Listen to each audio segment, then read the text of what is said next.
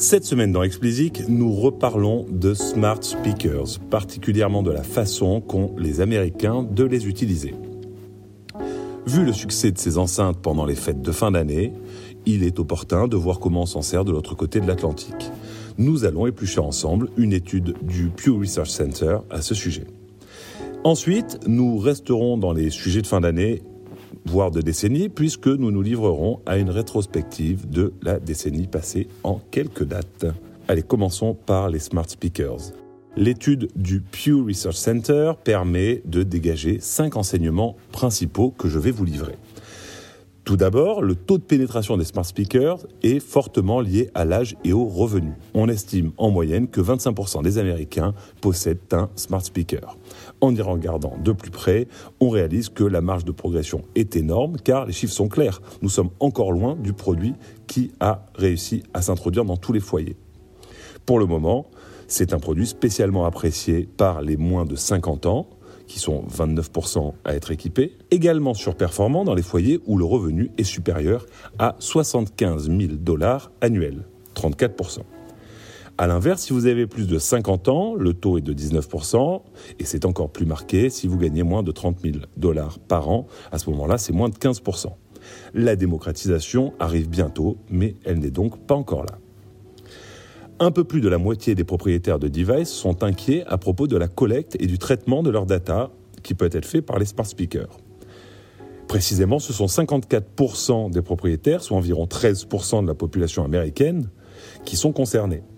L'âge et le revenu n'ont, sur cette question en revanche, aucun impact. 3. Les propriétaires de smart speakers ont des avis partagés sur l'importance de la personnalisation de leur expérience.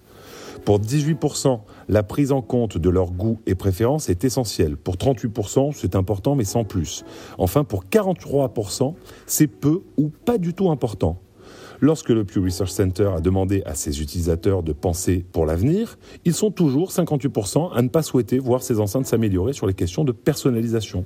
C'est encore plus vrai si cela veut dire collecter plus de data, puisque dans ce cas-là, ils sont 66% à ne pas vouloir d'évolution dans ce sens.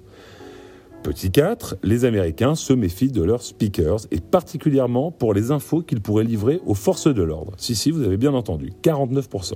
Donc pour ces 49%, il est inacceptable que les fabricants de speakers livrent des enregistrements de leurs clients aux forces de l'ordre dans le cadre d'enquêtes criminelles. Seuls 25% trouvent ça acceptable. Si l'on compare avec d'autres datas issues de l'étude, ça devient assez paradoxal. En effet, si l'on intègre l'idée d'une menace terroriste dans la question, les chiffres changent radicalement avec 49%, toujours ce chiffre, qui cette fois-ci sont favorables à la collecte de enfin, l'enregistrement de leur conversation. Seulement 33% dans ce cas, ils sont farouchement opposés. Et 5, terminons sur une note plus légère, ils sont 54% à employer des formules de politesse lorsqu'ils s'adressent à leurs enceintes. Les femmes remportent la palme de la politesse puisqu'elles sont pardon, 62% contre 45% pour les hommes à employer des formules de politesse lorsqu'elles s'adressent aux speakers. Voilà pour ces cinq enseignements. Je trouve que ce genre d'études sont très enrichissantes car elles nous permettent de commencer à nous projeter dans l'ère de l'assistant vocal qui va impacter lourdement de nombreux domaines du digital. On en suivra d'autres dans le futur, je l'espère. Continuons sur le sujet vieux con de l'année. La rétrospective des années 2010 en quelques dates, arbitrairement choisies au sein d'une cinquantaine proposée par Rolling Stone. Alors j'ai fait une sélection d'une part pour éviter que ce, que ce podcast pardon, devienne soporifique et soit rebaptisé Explicit, ou Expedisleep d'ailleurs. D'autre part, parce que certaines dates proposées par Rolling Stone ne me semblent pas très pertinentes vues de notre côté de l'océan. Commençons par le mois de novembre 2010 et l'arrivée des Beatles sur iTunes qui marque le début de cette décennie. Même les plus conservateurs des chantres du physique s'ouvrent digital. Un tournant. Juillet 2011, Spotify ouvre aux États-Unis. Certains titres dans la presse du genre What is this Spotify thing about font sourire aujourd'hui.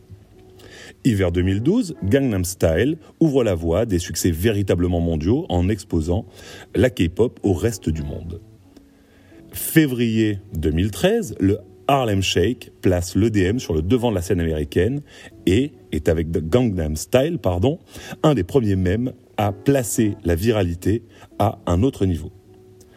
Décembre 2013, Beyoncé prend tout le monde par surprise en sortant un album À noter quand même que David Bowie avait lui aussi sorti un single par surprise en janvier de la même année, annonçant un nouvel album pour mars 2013. Rendons à César, s'il vous plaît. Novembre 2014, Taylor Swift part en guerre contre le streaming musical. Elle entraîne avec elle de nombreux autres artistes qui s'opposent principalement au streaming rémunéré par de la pub. Elle mettra trois ans à rendre son catalogue à nouveau disponible sur Spotify. Juin 2015, Apple lance son offre de streaming.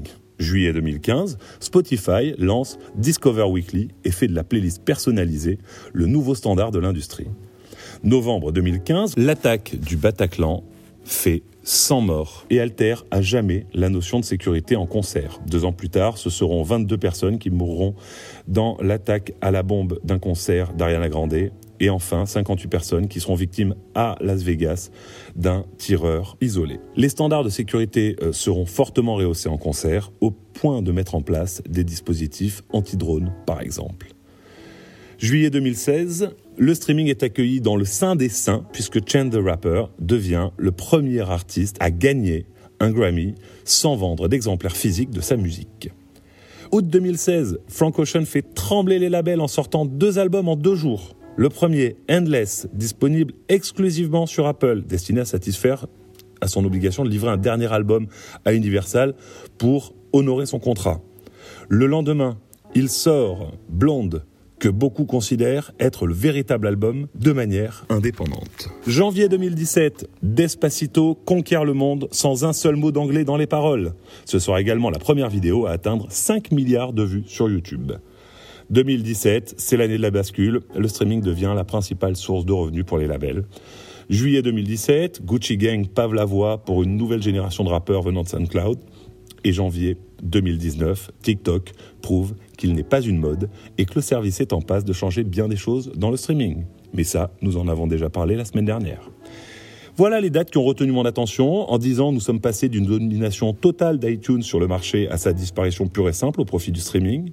Restons mesurés donc lorsque nous utilisons, et moi le premier, des superlatifs en tout genre pour qualifier les leaders d'aujourd'hui, car dans la plupart des cas, ils auront disparu demain. J'espère que vous appréciez Explicit. Si c'est le cas, parlez-en autour de vous. Je suis friand de vos avis et commentaires. Vos feedbacks sont le meilleur moyen pour faire progresser Explicit et arriver à en faire la ressource la plus utile possible pour faire avancer vos projets. Pour me soutenir, donnez-moi 5 étoiles sur Apple et abonnez-vous où que vous soyez.